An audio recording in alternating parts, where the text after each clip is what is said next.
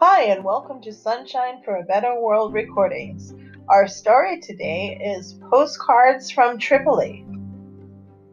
On the edge of the Mediterranean, Imad smiled as he thought of his day ahead. He looked around the cafe in Tripoli and, as always, enjoyed watching the interesting people around him. Libya was a study in contrast. The people fascinated him. The old city was somewhat like his native Egypt, but with a strong Italian influence. He swirled his cafe macchiato in the cup and looked up to see a group of women chatting and laughing. They wore bright headscarves and fashionable clothing. They might be university students, he thought, from the University of Tripoli, or work colleagues on a coffee break. Not long ago, cafes in Tripoli were a man's only club.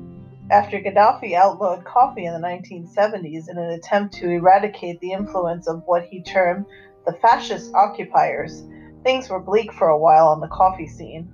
Only Arabic coffee was served in a very dim, unappealing cafes, and women certainly did not make an appearance. Now in 2011, things had changed completely. Italian cafes were to be found throughout Tripoli, and many were quite stylish. More women than men frequented them, and the culture had changed to allow more women more freedom to go out and socialize.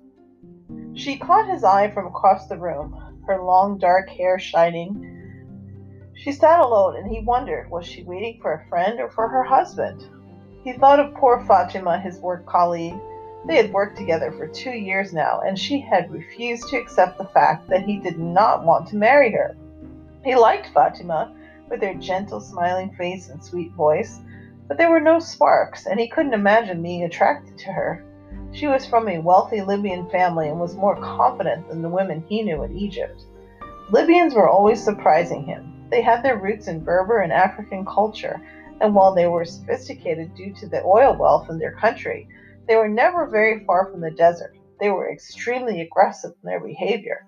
You certainly wouldn't want to get into a fight with a Libyan, in time, he had learned to appreciate their history and culture as well as the Bedouin traditions.